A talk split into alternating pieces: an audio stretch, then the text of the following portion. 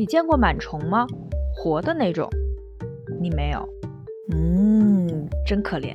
给你看一只，用我的脸养的。只要在睡前把一块胶带贴在脸上，第二天早晨揭下来，放到显微镜下就能看见它。仔细看，它的小腿儿还在动呢。没错，你毛孔里这些蠕形螨很可爱，跟这些吓人的螨虫完全不一样。蠕形螨更像是蠕虫，有一百多种，其中住在你身上的人蠕形螨有两种，一种是长尾巴的毛囊蠕形螨，成虫大概零点四毫米长，像迷你象拔蚌；另一种更小，叫皮脂腺蠕形螨。正在看视频的你，很可能一个毛孔上就挤着三只螨虫。既然是如此常见的小生命，当然危害不大，否则你早就归西了。不过也不能简单说螨虫对你毫无影响，所以螨虫应该背哪些锅？什么情况下需要除螨？才知道，在知识的海洋里狗刨。螨虫虽然叫虫，但身体比昆虫更简单，不分段，还有八条腿。比起昆虫，它们和蜘蛛、蝎子亲缘关系更近。养花能见到的害虫红蜘蛛，其实也是螨虫。能叫螨虫的物种非常多，但只有两大类和我们的生活密切相关：蠕形螨和尘螨。养在我们脸上的就是人蠕形螨，它们以你出的油和表皮细胞为食，主要分布在前额、鼻子、面颊、下巴这些产油量大的部位。它们通常会在我们晚上睡觉的时候活动，在靠近皮肤表面的地方做羞羞的事情，再回到毛孔里产卵。组建一个快乐的小家庭，所以虽然我们自己还买不起房，但已经可以提供广厦千万间，大庇天下螨虫俱欢颜了。那么这些蠕形螨会让你毛孔粗大、皮肤油腻吗？答案是不会。很多人脸上都有螨虫，但并不是说他们的皮肤都很差。我们脸上的螨虫是一种条件致病寄生虫。也就是说，在大部分时候，你都能和蠕形螨相安无事。只有在免疫功能低下、定居部位改变等特定条件下，才可能引起不良反应。所以，你日常的皮肤粗糙、出油，并不是蠕形螨直接导致的，只是当你有这些情况时，脸上的皮肤会更适合蠕形螨生存。请不要因果倒置，委屈了螨虫。但如果你皮肤状况很不好，那么随着蠕形螨的进出，它们携带的其他细菌、自身的分泌物、尸体诱发的炎症反应、爪子带来的机械损伤等等，就可能会加重皮肤的负担。但这也只是皮肤不好的 N 个影响因素之一而已。大部分皮肤问题跟螨虫没啥关系，都是你自己的问题。只有在少数情况下，蠕形螨才会带来真正的问题，比如睑缘炎。蠕形螨会寄生在睫毛毛囊以及眼睑的皮脂腺和睑板腺里。数量少也没事儿，但如果数量过多，就可能导致睑缘炎。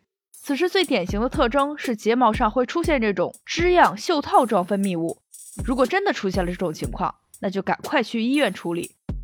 总而言之，虽然蠕形螨的感染率很高，但致病性却很低。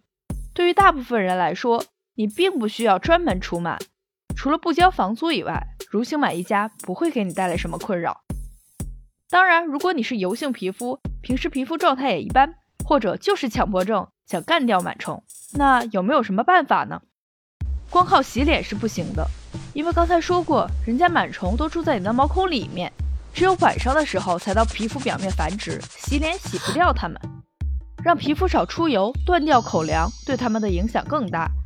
比如脸上用太多化妆品，就可能堵塞毛孔，出油更多。吃辣有可能让油脂分泌失调，也会把螨虫喂得更饱。多换一换油腻的枕巾和枕边人也很重要。除了住在身上的蠕形螨以外，另一类螨虫也跟人类关系密切——尘螨，也就是这张证件照上的标准螨虫。尘螨是最常见的过敏源之一。实际上，我们常说的灰尘过敏，本质上就是对尘螨过敏。有些学者认为，尘螨的分泌物、排泄物和死亡虫体都是强烈的过敏源。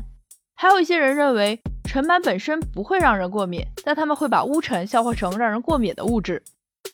但不管是什么原因，过敏的锅确实该让尘螨背。它们可能导致过敏性鼻炎、荨麻疹，甚至哮喘。有些人早晨起床打喷嚏也是尘螨过敏。如果你没有灰尘过敏的情况，那就让尘螨住在家里也行，但如果你恰好过敏，那就要注意一下了。尘螨以人类的皮屑等为食，所以你碎片掉落越多的地方，尘螨也就越多。这篇对北京地区尘螨过敏患者家庭的研究发现，枕头、床垫、沙发、地毯属于尘螨的重灾区，其中枕头的尘螨平均密度最高，而地毯很难清理，最容易出现尘螨。所以研究者给尘螨过敏者提供了一个简单粗暴的除螨建议：别用地毯了。尘螨是南方地区全年和北方地区夏季的主要过敏源之一。之所以有南北方和季节差异，是因为最适合尘螨生存的环境是二十到二十五摄氏度、湿度百分之七十到八十的室内。如果你家满足这个条件，那就是尘螨养殖基地。也正因为如此，不同地区的尘螨高峰期也不一样。比如东北地区尘螨高峰期在九月，而上海市的高峰期在五月和十一月。而北方在冬季还会经历一个尘螨过敏的小高峰，因为室内温暖加上冬天掉落的皮屑变多，螨虫又活回来了。那如果你需要去除尘螨的话，应该怎么办呢？虽然很想接广告，但实话是并不一定非得花钱。尘螨带来的过敏源大多是水溶性的，清洗床单枕套就能洗掉大部分过敏源。如果用高于五十五摄氏度的水来洗，还能直接杀死螨虫。另外，尘螨也怕干。如果室内湿度持续低于百分之五十，即使温度合适，尘螨也会在五到十一天内脱水而死。至于晒被子，虽然也不花钱，但对于尘螨过敏没什么杀伤力。如果觉得免费的手段还不够，那也可以氪金买专门的除螨产品。除螨仪确实可以用，虽然普通吸尘器也有一定效果，但除螨仪持续震动拍打，能让强迫症患者大满足。一些孔洞极小的布料也可以防螨。螨虫的体型大约在零点三毫米左右，排泄物的大小大约是身体的十分之一。如果织布的孔洞小于五十三微米，就可以防止尘螨通过，有一定的防过敏效果。至于其他的一些除螨手段，比如乳胶枕头、防螨喷雾什么的，只能说价格不低，用处不大。对了，用手捏死螨虫也是行不通的。不信，你用手在这里狠狠地摁一下，螨虫安然无恙，但你却损失了两个币。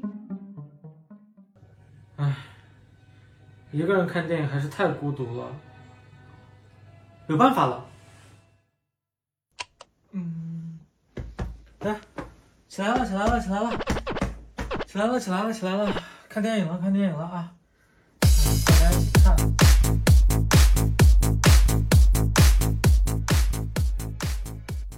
你可以在微博、微信、喜马拉雅、B 站等平台找到我们。